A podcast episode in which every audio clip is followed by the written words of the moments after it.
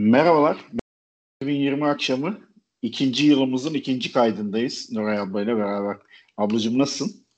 Merhabalar. İyiyim Cem. Sen nasılsın? Teşekkür ederim. Ben de iyiyim. Geçen hafta tatilin nedeniyle e, şeyi e, aslında e, geçen hafta da kayıt yapacaktık ama yapamadık. Fakat sen güzel bir tatil geçirdin. Bu da güzel. E, evet evet vallahi iyi geldi. güzel ve Eminim. uzun bir tatil oldu. Eminim hem görüşmüş olduk kısa da olsa. Evet. Evet evet yani podcast yapmaya başladığımızdan beri hiç yüz yüze görüşememiştik. Evet. Ben İzmir'e çok kısa zamanlar içinde gelebilmiştim veya pandemide de gelememiştim zaten. Çok iyi evet, oldu orada seni de ziyaret evet. ettik. Vallahi sen nasılsın iyisin? İyiyim, iyiyim. İşte bugün evdeyiz, yarın evdeyiz. Onun dışında Yerdenize gidip geliyoruz. Bol bol okuyorum. Bu aralar süper memnunum okuma hızımdan ve okuduklarımdan.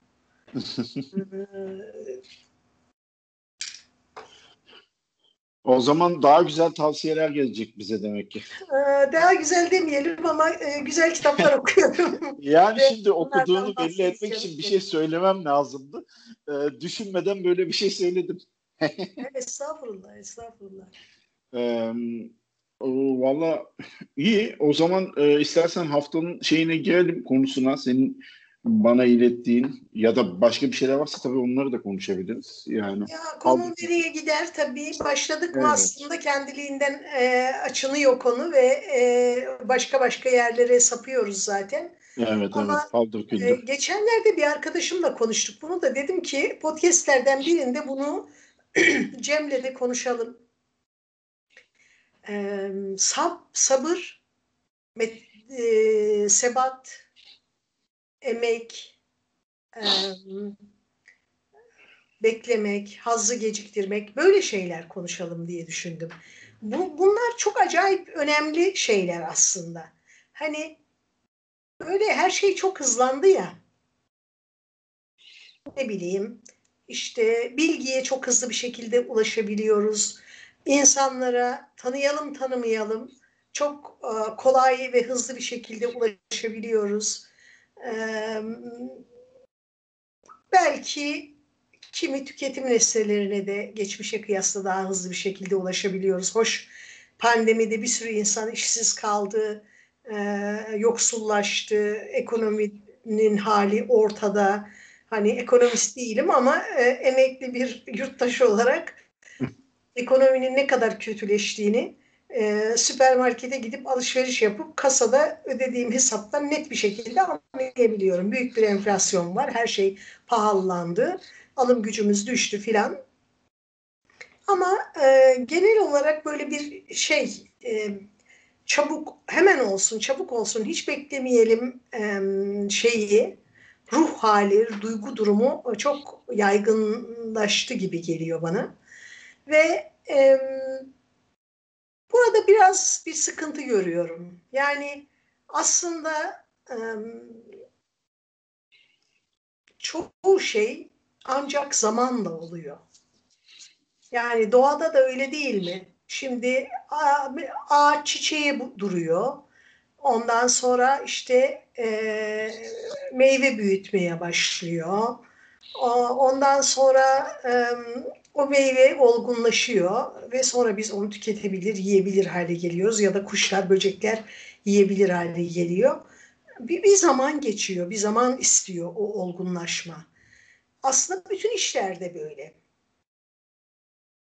Yani işte öğrencilik de bir sabretme meselesi değil mi? Sabırla yıllarca okuyoruz, onu öğreniyoruz, bunu öğreniyoruz, üstüne onu koyuyoruz, sınavlardan geçiyoruz filan. Ee, ve işte bir, bir belli bir olgunluğa, belli bir yetkinliğe ulaşmak için yapıyoruz bunu. E, tabii ben böyle söylerken bir taraftan kendimle çelişiyor gibi hissediyorum. Başka söylediklerimle. Çünkü bir taraftan da tabii işte yani ekonominin durumu gibi eğitimin durumu da rezalet. Tabii benimki ideal eğitim, ideal okul için söylenen sözler öyle düzelteyim. İşte bu şeye birazcık dikkat çekmek ya da bunun önemini biraz konuşmak istedim. Yani e, daha evvel anlatmışımdır. Bu aralar e, şeyde e, çeviriyle ilgili, çevirmenlikle ilgili e, birkaç dergiye röportaj e, yazı filan istediler. E, bunun üzerinde biraz düşünmek e, durumunda kaldım. Yani e, daha evvel anlatmıştım mutlaka. Hani ben jeoloji mühendisliği eğitimi gördüm. Jeolog olarak, öğretim elemanı olarak epey uzun yıllar çalıştım. Emekli olduktan sonra ve okudum kötü çevirileri kızarak çevirmen olmaya kalkıştım. Ama mesela şunu söyleyebilirim. Çeviriye başladığımda işte dil biliyordum, Türkçe biliyordum, iyi bir okurdum filan.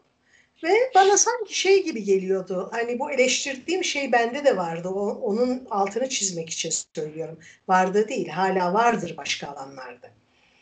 İşte çeviri yapacağım. Mesela sanki bana biri roman çevir dese o zaman kalkışırdım gibi geliyor. Allah'tan diyen olmadı. Ve o zamanki editörüme e, işte birkaç böyle kişisel gelişim, popüler bilim kitabı falan gibi şeyler, popüler tarih gibi şeyler çevirdikten sonra dedim ki ben e, roman çevirmek istiyorum Seyfi. Ne yapayım? E, dedi ki daha kalkışma. Daha sen roman çevirecek kıvamda bir çevirmen değilsin. Yani insanın etrafında böyle kendisine dürüstçe e, doğru yol gösteren dostların olması da büyük zenginlik. Ancak belli bir zaman sonra işte ben böyle bir 5-10 kitap çevirdikten e, çeviriye başlamam üstünden 2-3-4 yıl geçtikten sonra e, ilk romanı çevirdim. O bekleme süresi e, benim bir romanı belki de çevirirken katletmemi önlemiş oldu. Yani beklemenin, olgunlaşmanın, uzun süre emek vermenin, yaptığımız iş ne olursa olsun o işi daha iyi yapmamıza, daha layıkıyla yapmamıza e, el verecek, imkan verecek e, becerileri edinmemizi sağlıyor. Deneyimi kazanmamızı sağlıyor filan. O, o yüzden böyle bir önemsiyorum ben. E, bilmiyorum senin e, bu söylediklerim çerçevesinde sana neler düşündürdü ya da senin deneyimlerin neler? Ee, sabırla dinledim.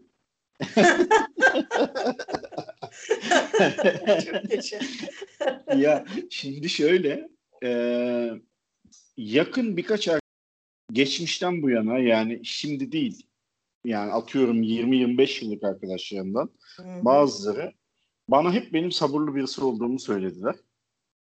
E, ben de fena değilimdir yani o konuda hani sabırlıyım diyebilirim kendimce açıkçası ama Şimdi belli konularda böyle. Belli konularda da sabırsızlık gösterebiliyorum. Bence sabretmemek insan doğasının bir şeyi, özelliği diyeyim ve özellikle genç insanlarda bu çok var. E, yani hiç, yani hiç kanıksamıyor. şeye hızlı kavuşmak istiyoruz. Evet evet yani hiç e, şaşırmıyorum ben bu duruma. Yadırgamıyorum da açıkçası. Belki öyle olmaması lazım ama bu insanın doğası bence özellikle gençlerde. Hatta bununla ilgili e, şöyle bir şimdi araştırmanın çok detayını hatırlamıyorum ama bu YouTube çok popüler olduktan sonra bir araştırma yapılmış. Yakın geçmişte şey olmuştu. Bunu ben görmüştüm. Ee, insanlar bir buçuk iki dakikalık videolara bile zor tahammül ediyorlarmış izlemeye. Ve ben kendimden bunu biliyorum. Ben mesela YouTube'da sevdiğim, çok sevdiğim bir konuda bile video izlesem bir dakikayı zor geçiyorum ya. Böyle sıkılıyorum. Atlamaya falan kalkıyorum. Yani bunu ben bile yapıyorum ki kendimi sabırlı görüyordum konuşmamın başında. Ee, çok normal. Hani bu kadar her şeyin hızlandığı bir dünyada belki de bu, bu sabır eşiğinin e, azalması diyeyim. Ters söylememiş oluyorum sanırım. Azalması çok normal geliyor bana ama doğru mu değil mi? Tabii o tartışılır. O ayrı bir şey. Ee, yani böyle ben de böyle bir giriş yapayım.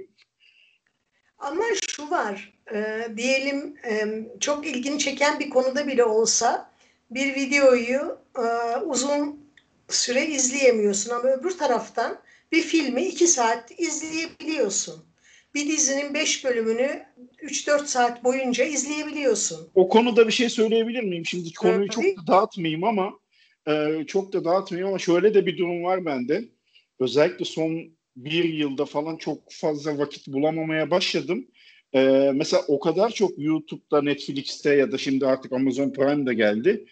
Ee, böyle sonra izle ekleme sonra izleme listesine eklediğim o kadar çok film dizi var ki mesela geçen YouTube'da baktım 2600'den fazla videoyu ben daha sonra izleye eklemişim. 600 tanesini izlememişimdir yani. Çok Benim böyle bir çılgınlık oldu. Sonra okunmak üzere işaretlenmiş makalelerle dolu bir yer işaretleri şeyim ve, var. ve şöyle bir durum oldu. Anlıyorum seni çok iyi anlıyorum. Ee, hatta buradan da şöyle şimdi dünkü sana yolladığım konuya da bir bağlantı yapabiliriz. Ben de mesela bir şey izlerken şöyle bir şey oluyor bazen. Ee, şimdi yeni bir şeye başlayacağım ya bilmiyorsun nasıl olduğunu ama iyi bir şeyler duyuyorsun falan. O yeni şeye başlamaya üşeniyorum ya da sabredemiyorum diyeyim. Konumuzdan gidelim artık neyse. Eskiden daha önce izleyip çok sevdiğim filmlerin ya da dizilerin sekanslarını izliyorum bazen. Garanti oynuyorum yani. Böyle de bir şey oluştu bende son son yıllarda. Çok acayip. Ee, bu az önce dün ben sana şey göndermiştim ya Okunası Kitaplar grubunda bir arkadaşımız şey yazmış. İşte aynı kitabı neden bir daha okuyoruz evet. diye. Sen çok evet. güzel bir cevap yazmışsın. Onunla kendimi biraz e, ilintilendirdim. Ben bu, bu senin yazdığınla kendimi ilen, ilintilendirdim aslında cevabım. Benim aynı şeyi bir daha izlememle ilgili. Dinleyenler evet. için özet olarak söyleyeyim şeyi. Tabii, tabii. Bir arkadaş bizim e, Facebook'ta e, hep söz ediyoruz Okunası Kitaplar diye bir grubumuz var. Benim kurduğum ve moderasyonunu e, arkadaşım Hacer Güne Bakan'la hala sürdürdüğüm. Bu şu sıralar 53 bin üyesi olan bir grup ve evet. e, 10 yıl aşkındır var sosyal medyada. Orada bir arkadaş bazı kitapları dönüp neden e, dönüp dönüp okuruz e, diye sormuş. E, ben de e, iki tane cevap verdim aslında. Bir tanesi Arundhati Roy'un e, Büyük Öyküler Neden Büyük Öykülerdir konusunda. Küçük Şeylerin Tanrısı'nda geçer. Küçük, çok nefis bir pasajdır. Diyor ki büyük öykülerde neyi ne olacağını bilirsiniz. Buna rağmen yeniden bilmek istersiniz. Bir de şey demiştim ya belki ihtiyacımız var o kitabın bize söyleyeceklerini. Tekrar ihtiyaç evet. duyuyoruz. E, bu hani bazı müzikleri tekrar dinlemek isteriz, bazı yerlere tekrar gitmek isteriz, bazı kitapları tekrar okumak isteriz. bu tabii şey ihtiyaçla da ilgili gerçekten, bağ kurmakla ilgili belki. Ama ben bir şeyi de bir, yeniden altını çizmek istiyorum. Tabii burada benim sabırdan kastım, sabretmekten kastım, uğradığımız haksızlıklara sabırla göğüs germek falan değil. Ee, sözünü ettiğim şey e, e, başka bir şey. Her ne yapıyorsak onun e, hak ettiği kadar zamanı ve emeği o şey için, o kişi için, o olay için, o durum için harcamak, buna gönüllü olmak e, bu, bunun için e, zaman ve çaba harcamak. Yoksa e, tabii ki e, böyle bir işte sab her durumda sabırlı olmak öyle bir şey yok. Bazen çok sabırsız olmanın da faydaları var elbette. yani haksızlığın karşısında niye sabırlı olacağız? Olmayız. O zaman e, derhal reaksiyon gösteririz, derhal Tabii ki. gösteririz. O başka bir şey. Gerçi bazen biraz durup düşününce daha iyi bir tepki gösterme yolu bulmak da mümkün ama. Onda da sabretmenin gerekliliğini e... yani sabır değilse de biraz daha düşünmek, biraz da evet. biraz e, şey e, acul davranmamak diyelim. Eh, anladım, anladım. Ama öbür konuda yani hayatın içindeki genel sabır konusu biraz da e, nasıl diyeyim e, işin, ilişkinin ya da neyse artık o sabretmemiz gereken konu onun biraz demlenmesiyle alakalı yani. Yani Bak mesela rahat... ilişki dedin o önemli. Şimdi düşün en iyi arkadaşlarımız, en iyi dostlarımız uzun süredir tanıdığımız değil mi? Evet. Karşılıklı emek verdiğimiz, badireler atlattığımız filan insanlar. Onlara zaman ve emek harcamışızdır. Onların karşısında kimi zaman e, özveriyle, kimi zaman sabırla davranmışızdır. Onlar da bize öyle davranmıştır. E, yani birbirimizi kolay gözden çıkarmamışızdır filan. E, bu önemli bir şey. E, burada şeye gideceğim. Yani sabır demeyelim ama emek harcamakla ilgili. Daha evvel bahsetmiştik yanılmıyorsam. Malcolm Gladwell'in bir kitabı var. Outliers diye. Outliers Galiba, çizginin öyle. dışındakiler e, başarılı insanlar neden başarılı oluyor temalı bir kitaptı. Çok da ilginç, güzel bir kitaptı. Onu geçen sene e, izleyenlere e, önermiştik okumalarını. E, tabii ki yeni dinleyenler vardır, yeni katılanlar vardır aramızda, aramıza. Onlara da hatırlatmış olalım. Gladwell araştırmalarla ve çok inandırıcı pek çok örnekle gösteriyor ki, diyor ki e, herhangi bir konuda, bu konu yazı yazmak olabilir, bu konu bir enstrüman çalmak olabilir, bu konu şarkı söylemek olabilir, bu konu yemek pişirmek olabilir, bu konu terzilik olabilir, marangozluk olabilir ya da işte bir e, tıpta diyelim bir alanda uzmanlaşmak olabilir. Böyle bir aşağı yukarı bir 10 bin saat kuralı bulmuşlar. Yani bir şey evet. bir şeyde ustalaşmak için onu 10 bin saat boyunca e, tekrarlamak, onu yapmak e, ve e, pratik yapmak gerekir e, sonucuna varıyorlar. E, yetenekli olabilirsiniz ama çalışmazsanız bir anlamı yok.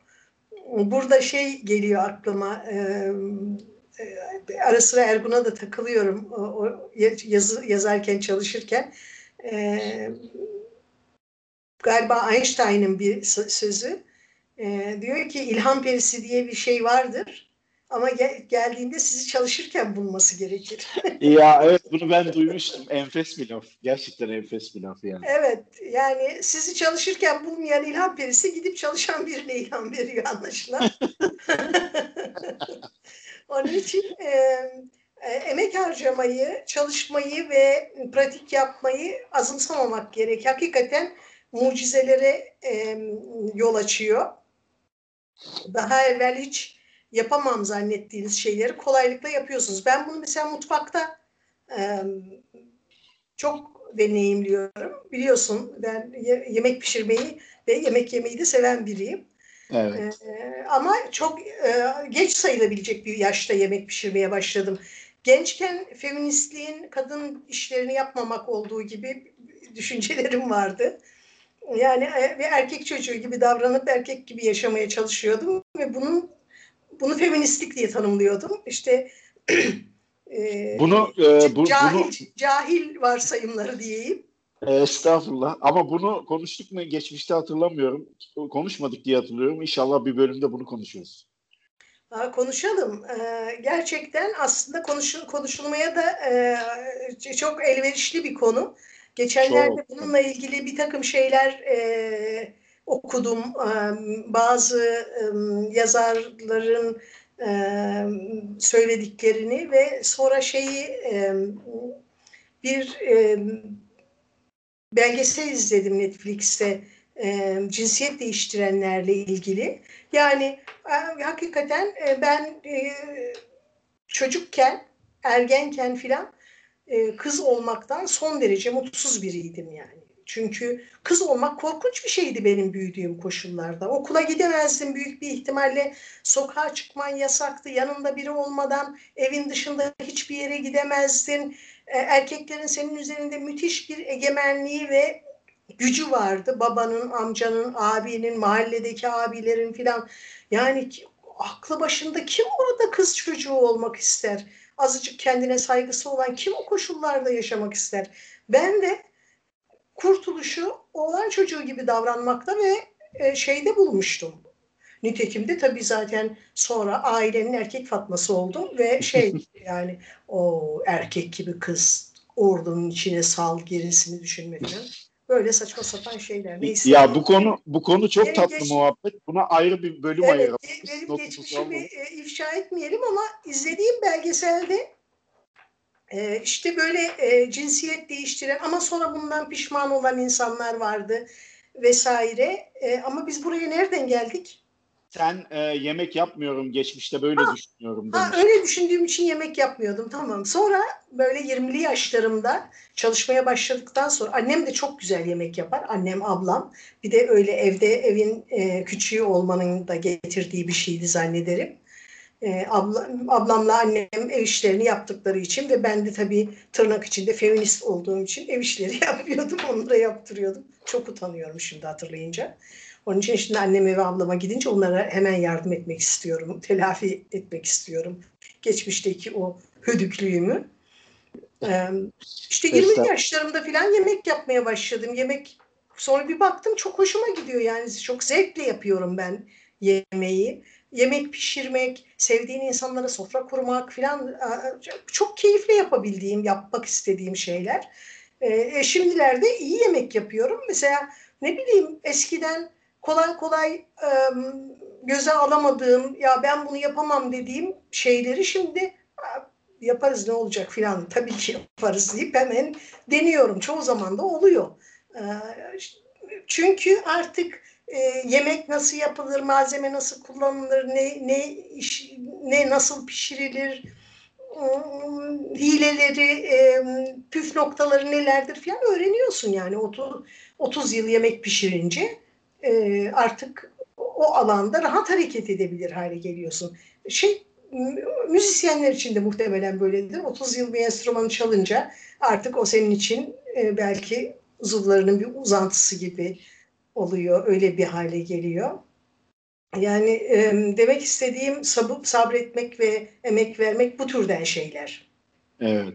Yemek yaparken de sabrettiğin yemekler güzel oluyor. Yani mesela yaprak sarması yapılırken çok sabredilen bir yemek. Çok da hızlı bitiyor ama çok güzel yani.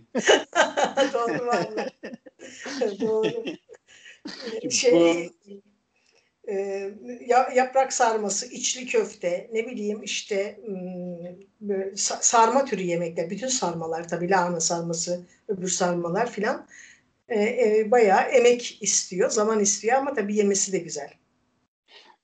Buradan arkadaşlıkla ilgili sana şimdi aklıma gelen spontane bir soru soracağım. Geçen gün ben öyle kendi kendime düşünmüştüm. Senin en yakın arkadaşın dediğin, arkadaşların dediğin yani konuşurken az önce. En yeni, en yakın arkadaşın kaç yıllık?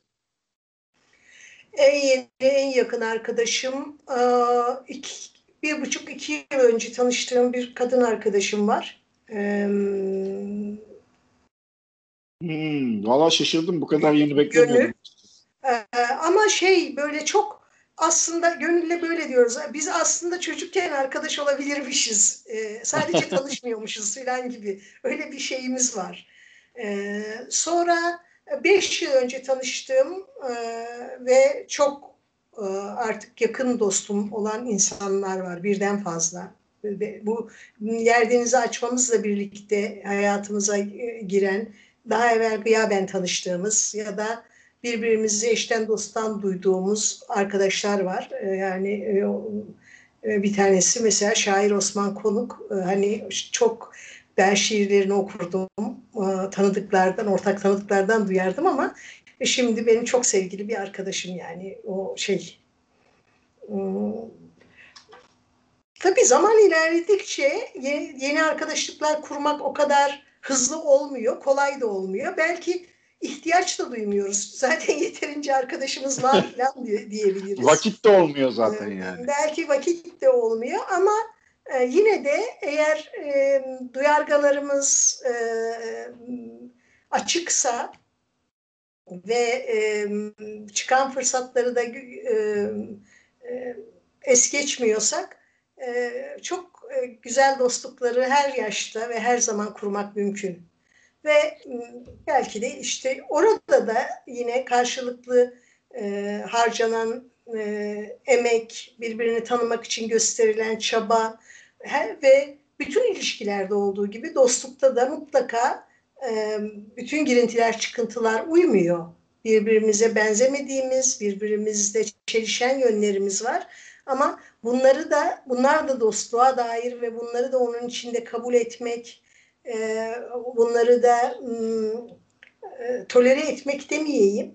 O insanın bir parçası olarak ve bize benzemeyeni de bizi tıpkı bizim gibi olmayanı da sevmek, ondan da öğrenmek aslında hayatın zenginleştirici yanlarından diye düşünüyorum ben. Yani çok tekrarlarım bunu. Hepimiz birbirimize benzesek hayat çok sıkıcı olurdu. Ben etrafım kendim gibilerle çevrili olsa ne yapardım bilmiyorum. Kendimden çok sıkıldığım oluyor. yani ona katılıyorum ben kesinlikle herkesin birbirine benzememesi gayet iyi, bir, zengin bir şey yani çeşitlilik tabii, tabii. o açıdan iyidir ama bunun bunun oranını iyi ayarlamak lazım. Şimdi kimse de benzemezse olmaz. yani biraz benzeyenler ve benzemeyenler olmalı bir doğru oranda Ama öyle değil. şey tabii yani zaten e, o dedim ya girintiler çıkıntılar her zaman uymuyor. Ama o girintiler çıkıntıların uyuşmazlığı tabii kar, e, taraflardan birine ya da ikisine acı verecek, büyük rahatsızlık yaratacak uyuşmazlık varsa zaten arkadaşlık oluşmuyor. E tabii şöyle söyleyeyim yani. Sonra ya hadi e, görüşürüz diyorsun. Sonra nereden gördüm ben seni oluyor. yani e, sabır sınırlarımızın içinde kalabilecek şekilde olması lazım o esnekliğin. Yani buradan sabretmeye gene dönelim. O e, hani o sabretme eşiğimizin ötesindeyse zaten olmuyor o iş yani. Olmaz. Yani sabretmekten ziyade burada belki tahammül etmek mi zaman bilmiyorum. geçirmek ve birbirimizi tanımak için çaba harcamak filan e, gibi şeyler belki. Yani sabretmenin negatif de bir çağrışımı var ya hani e ya, evet, Abi, sabrediyorum, yani. sabrediyorum bir gün patlayacağım falan gibi. yani öyle bir sabretmek değil bu tabii. Öyle tabii bir tabii onu kastetmiyoruz. Şeyden bahsetmiyoruz. Ee, ne diyecektim? Niye buna takıldım? Ha işte şeyden çeviriden başlamıştık. Başka alanlarda da öyle. Yani o uzun uzun zaman harcayıp çalışmak aslında çok da sürpriz, tatmin edici sonuçlara yol açabiliyor. Yani sen orada diyelim kendi kendine e, müzik konusunda bir şeyler yapıyorsun. İşte biraz gitar çalıyorsun, işte konserlere gidiyorsun, bir müzik arşivi oluşturuyorsun filan. Ben de bunu biliyorum. Sen orada ama sen bunu bir amaçla yapmıyorsun. Sevdiğin bir şey olduğu için yapıyorsun. Evet. Ve sonra bir gün ben diyorum ki Cem ben bir radyo istasyonu kurdum. Sen gel orada program yap. E şimdi sen bütün bu yıllar boyunca bu kadar şeyi yapmamış olsan nasıl gelip radyo programı yapacaksın? Yani o birikim olması. Evet o birikim yani e, harcanan emeğin, oluşan birikimin ne gün, nerede, ne tür kapılar açacağı hiç belli olmuyor. Ee, bu arada bu şey, lütfen yani, söyleyeceğini aklında tut. Lütfen. Tabii. Çok Tabii. küçük araya gireyim. Üniversitede böyle bir şey başımıza geldi bizim. Üniversite 1'de daha çok küçük toyduk. Çağırdılar radyo programı yapmamız için yerel bir radyodan. Gitmemiştik. Onu da hiç unutmuyorum. Aklımın bir köşesindedir yani. ya bir radyo fur furyası oldu değil mi Türkiye'de? Evet, evet. Bir ara. Yani. Dolu radyo vardı. 90'lar falan olması lazım. Evet evet aynen öyle. Benimki de 98'e falan geliyor e, çağırmışlardı. Gençler gelin bir deneyelim siz haftada bir birle başlarsınız falan diye biz gitmemiştik. Onu hiç unutmam. Böyle aklıma bir Niye gitmediniz kalır. peki? Cesaret mi edemediniz? Yok yok yoksa... bilakis ces cesaret falan değil. Benim öyle konularda hiç şeyim yoktur. Biz e, gezmeye başka bir yere gittik o zaman. Yani işte tamamen e, lakayıtlığımızdan, toyluğumuzdan böyle umursamamamızdan yani aman bununla mı uğraşacağız dememizden yani. Yoksa giderdik. E, lütfen sen şimdi devam et. Kim bilir nerelere evrilirdi onu da bilmek mümkün değil tabii. Evet evet kesinlikle yani. ben yani seni bölmüştüm. Şey, hı hı. E, işte onu demek istemiştim hakikaten. Ee, bu birçok alanda e, özel bir amaç gütmeksizin, özellikle bir sonuca varsın diye beklemeksizin yavaş yavaş hafif hafif bir şey yapılır filan. Sonra bir bakarsın o bambaşka bir şeye dönüşür, bambaşka kapılar açar, hayatını değiştirir, dönüştürür insanın filan yani e, öyle e, sabırla bir şey yapmanın, bir şeye uzun uzun emek harcamanın e, şeyi de var böyle sürprizli güzel sonuçları da oluyor. E, ne bileyim şimdi sen e, de bilirsin e, okuldan bizim akademideki ortalama akademisyeni yabancı dil e, durumu ya, hakikaten vahimdir yani. Çoğu yerde e, işte çoğu zaman e, yarım yamalak bir yabancı dil bilgisi vardır. Bilhassa taşradaki şeylerde. Hı hı. Bu burada da yani büyük şehirlerde de e, çok farklı değil. Hmm, çok farklı olmayanlar var. E, ama mesela ben akademideyken akademinin gerektirdiğinden biraz fazla gayret ettim e, İngilizce öğrenmek konusunda. Dile meraklı olduğum için aslında hani imkanım olsa birçok dil öğrenirdim. Ya da vak- vakitlice fark etsem bu e, hevesimi e, ve olanaklarım olsa başka türlü e, yani birçok dil daha öğrenmeye gayret ederdim. Yani işimi görecek kadar İngilizceyi öğrendikten sonra da İngilizce çalışmaya baş devam ettim ve e, geliştirmek için çaba harcadım. E sonra bak işte çevirmen oldum o sayede yani. yani, yani. Yoksa böyle bir kapı açılmayacaktı bana emekliliğimde. Yani o çevirmenlikte sana eminim bir sürü bir sürü başka kapılar, başka arkadaşlıklar, bir şeyler. Tabii açtı, hayatımı ne kadar zenginleştirdiğini evet. ancak ben bilirim. Yani hem e, o nedenle tanıştığım, hayatıma bir şekilde giren, dahil olan insanlar, karşılaştığım insanlar, okuduğum kitaplar, e, birçok açıdan benim hayatımı müthiş zenginleştirdi. Mesela şimdi bir arkadaşım aklıma geldi. Şeyde e, bu Salhane'de e, İzmir'de e, adliyenin yakınlarında küçük bir restoranı var şimdi Aydan'ın. Aydan da yanılmıyorsam mali müşavir ya muhasebe falan öyle bir iş yapmış ve emekli olmuştu biz tanıştığımızda. Ama o da benim gibi yemek yapmayı seven biri. E, hatta e, hiç unutmuyorum o zamanlar benim yeğenimin ulaşım bir şeyi vardı. Küçük bir restoranı vardı Karşıyaka'da. Hmm, Aydan ya işte gideyim bir göreyim ne yapıyorlar. Ben de restoran açmak istiyorum filan demişti. E, Ulaş bize aşçılık sertifikalarının nasıl alınacağını falan söyledi. Aydan yemek yapmayı bil, çok iyi bilmesine rağmen yani ye, yemeklerini yediğim için biliyorum. Hakikaten çok yemek yapıyor. Ee, bir de Halk Eğitim Merkezi'nin falan ya da bir kurumun kurslarına gitti, sertifika aldı. E sonra da birkaç yıl evvel kendi restoranını açtı. Yani işte e, yemekle ilgisi, yemeğe yemek pişirmeye harcadığı zaman, emek, o konudaki birikimi emekliliğinde ona ikinci bir meslek olarak döndü. Benim e, işte çevirmen olmam gibi o da e, restoran sahibi ve aşçı oldu. E, çok da güzel yemekler yapıyor. Böyle gidenler bayılıyor. Biz de ara sıra gidiyorduk. Şimdi tabii pandemi başlayalı beri gidemez olduk. Ben bunu not alayım. Pandemi bittiğinde İzmir'e geldiğimde e, değerlendiririz. Aa, mutlaka gidelim Cem. Mutlaka gidelim. Çok e, şey e, çok hoş şeyler yapıyor. Ya mesela bir gün bir bir arkadaşlarımız gelmişti yine o bizim öyle bir kadın grubumuz var. E, çok sık olmamakla birlikte fırsatlar doğunca toplanırız filan böyle bir deli kadınlar grubu. Yine böyle bir toplanmamız esnasındaydı. Bir tatlı ikram etti bize. Tatlının üstünde bir krema acayip bir şey yani çok lezzetli ama öyle böyle değil. Mayhoş çok nefis bir krema. Ne bu dedik neyle yapıyorsun? Süzme yoğurda pudra şekeri karıştırarak tatlının üstüne krema yapmış mesela. Böyle hmm. ilginç buluşları var. Bilmiyorum belki de yapılan bir şeydir e, mutfakta. Benim benim yapmadığım, benim bilmediğim bir şey en azından. Gidelim. Yani geldiğinde gideriz. Çok da güzel olur. Okay.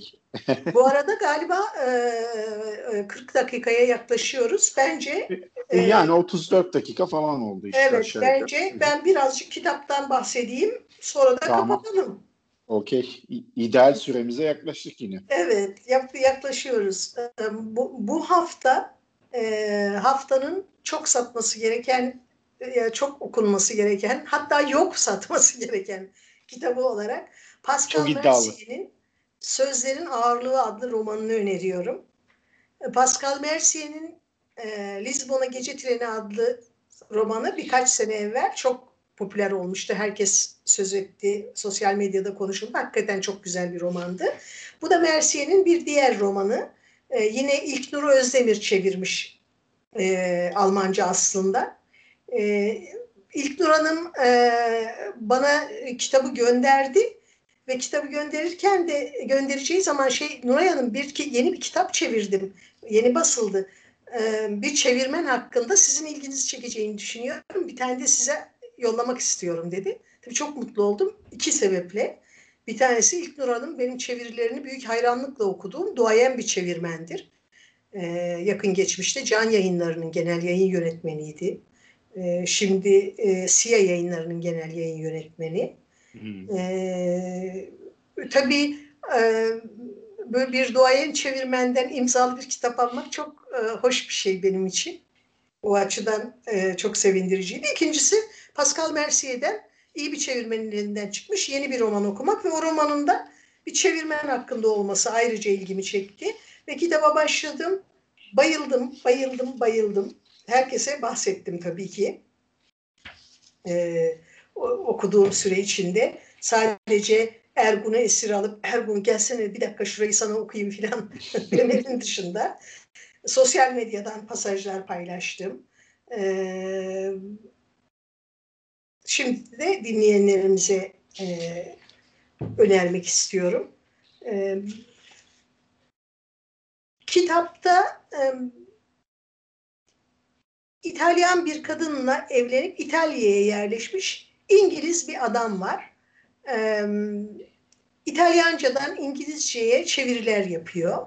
Karısı da yayıncı. E, ve e, biz bu adamın hikayesini öğreniyoruz kitap boyunca.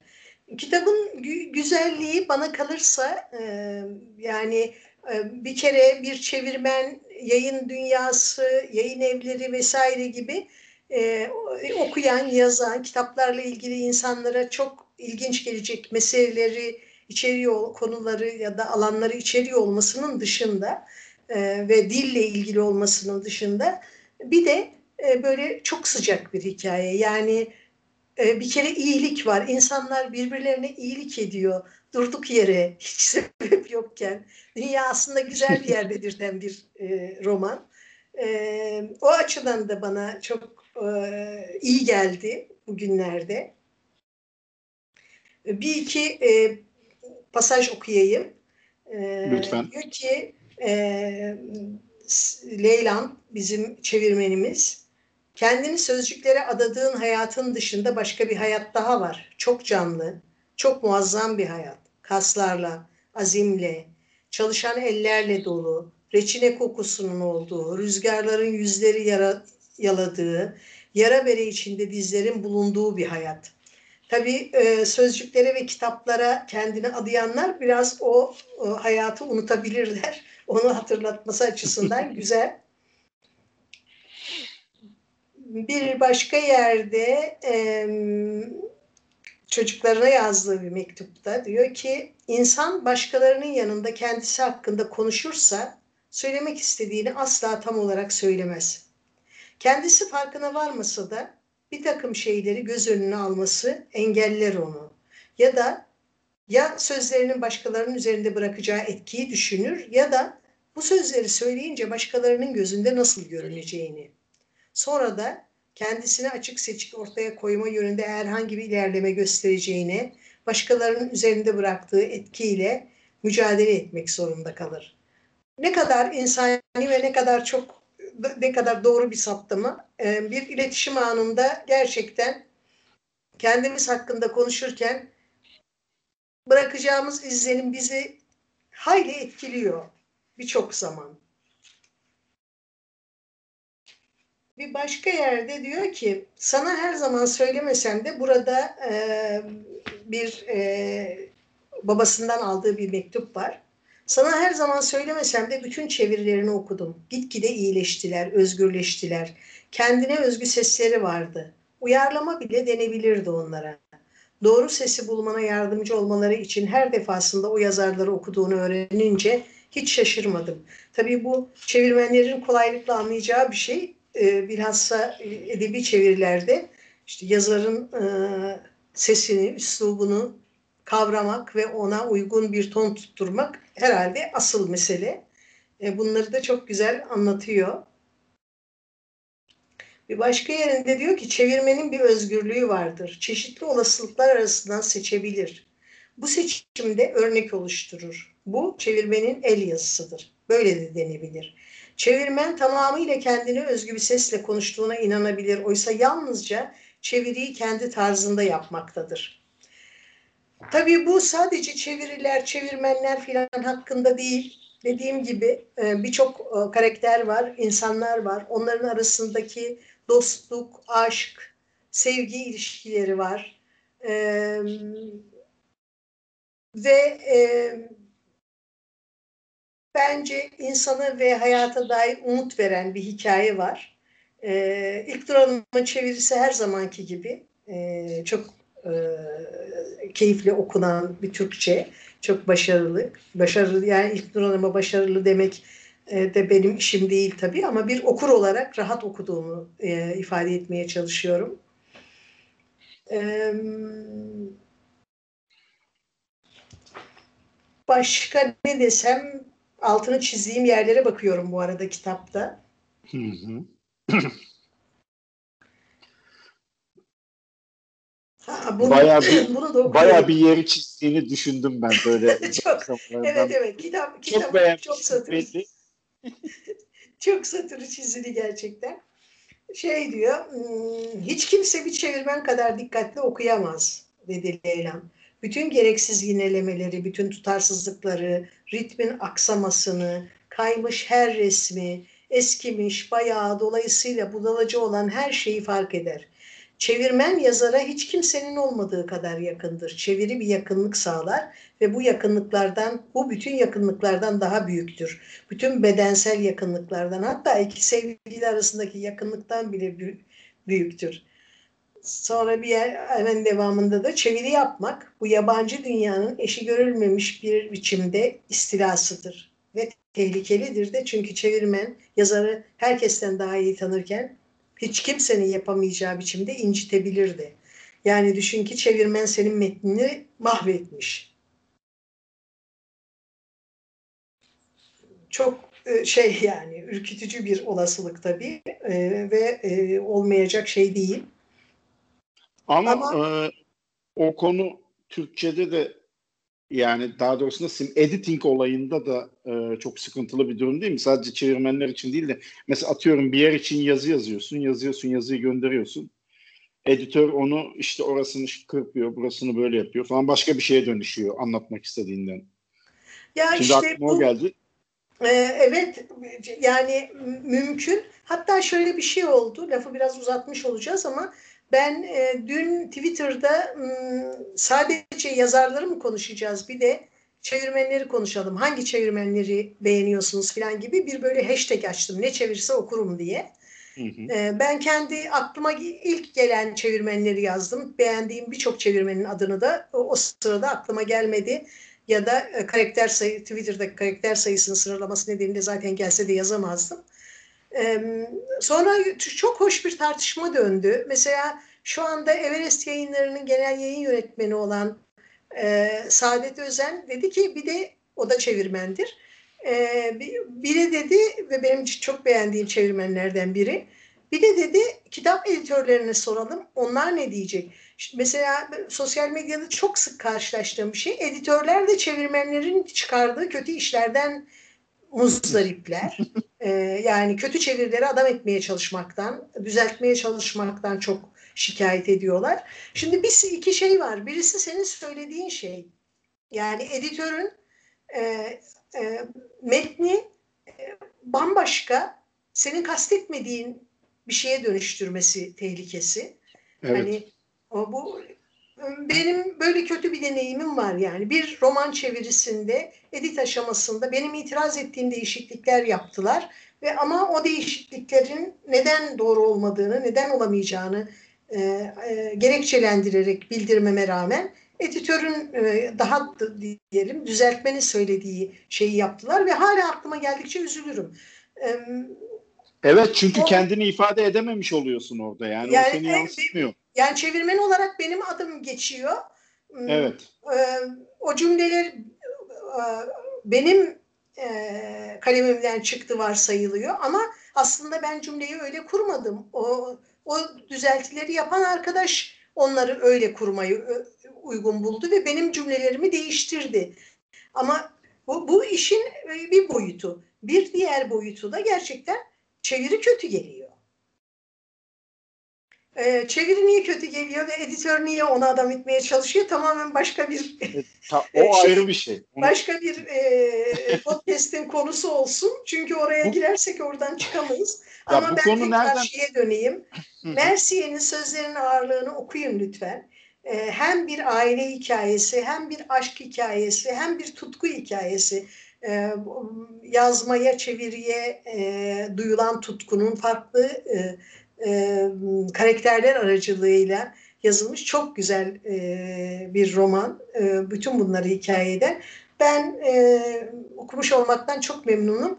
Diliyorum ki sizler de okuduğunuzda memnun kalın. İlk Hanım'a da e, benim dikkatimi bu e, e, roman her halükarda çekerdi ama daha erken çektiği için kamu önünde ilk Hanım'a teşekkür ederim ve kitap için. Şimdilik benim söyleyeceklerim bu kadar. Ben bir şey söyleyeyim. Sen sen Tabii. kapatmadan şimdi sen kapatma konuşmasına gireceksin biliyorum. O yüzden evet, araya gir. Evet öyle hazırlanıyordum. ee, şey bu az önce söylediğim konu nereden aklıma geldi biliyor musun? Ben bir arkadaşımın internet sitesine böyle gittiğim konserlerle ilgili bazen bir şeyler karalıyorum kendimce. Hı hı. Bunu daha önce belki bir bölümde söylemişimdir. Galiba. İlk, ilk bu yaz bir ilk yazımı yazacağım zaman daha doğrusu yazdım. Ee, şimdi ilk sefer olduğu için normalde yapmıyorum öyle bir şey ama ya ben bunu birine şey yapayım dedim hani göndereyim de bir baksın daha profesyonel birisi. Ee, bir kurumsal iletişim ajansı sanırım çalışan bir arkadaşıma gönderdim. Daha doğrusu pardon özür dilerim editingden sonrasını gönderdim yayınlanmış halini. O arkadaş dedi ki ya bunu ne yapmışlar böyle dedi. Hatta, ben de aslında okuyunca biraz yani şöyle yazı değişmedi de sadece yazıda vurgulanmak istenen yerler hani bazen daha büyük yazılır, koyu yazılır falan filan ya böyle. Hı hı. Hı. O kısım benim istediğim gibi olmamıştı aslında. Ben oradan aklıma geldi de şey yaptım söyledim ama o ilkti. Yani ondan sonra biz böyle bir şey e, nasıl diyeyim böyle bir sorun mu diyeyim artık Öyle bir şey yaşamadık ama ilk seferinde böyle bir şey olduğu için aklıma geldi. Paylaşmak istedim. Hani ben sonuçta yazar değilim, çevirmen değilim. Tamamen hobi amaçlı yapıyorum. Ama ben bile bunda böyle bir şey yaşadıysam sizinkileri artık düşünemiyorum yani. Ya bu işte dediğim gibi gerçekten e, hem çeviri editörlüğünde hem de e, orijinal metinlerin e, editörlüğünde çok a, acayip e, tartışmalı ve tartışılmaya, anlaşılmaya muhtaç şeyler var. O başka bir zaman e, belki de hani keşke bir konuk da alarak bir editörü de konuk alarak konuşabilsek. Evet e, Şey e, biraz da e, farklı pencerelerden bakabilmek meselesi. Hani bir de editörün penceresinden bakabilmeyi denemek gerekiyor belki çevirmen olarak. E, ya da çe- e, editörün de çevirmenin gözünden ya da yazanın gözünden bakması bakmayı denemesi gerek. Ama yani e, yayıncılık endüstrisinin gelişkin olduğu ülkelerde tabii editörler çok güçlü e, ve etkili insanlar. E, çok şeye müdahale edebiliyorlar. E, öyle şeyleri de başka bir bölümde konuşuruz. Okay. Bugün, bugün, bugün e, şey e, sabır sebat dedik bilmem e, meramımızı anlatabildik mi? E, çok teşekkür ederiz dinlediğiniz için. E, haftaya görüşmek üzere. Umarım bir aksilik olmayacak ve haftaya yeni bir kayıtla karşınızda olacağız. Çok teşekkürler Cem. Ben teşekkür ederim. Hem sana ağzına sağlık. Dinleyenlere de teşekkür ederiz. Önümüzdeki haftadan itibaren artık düzenli e, kayıtlarımıza devam edeceğimizi umuyorum ben de. O zamana kadar herkes kendine iyi baksın. Görüşmek üzere. Görüşmek üzere.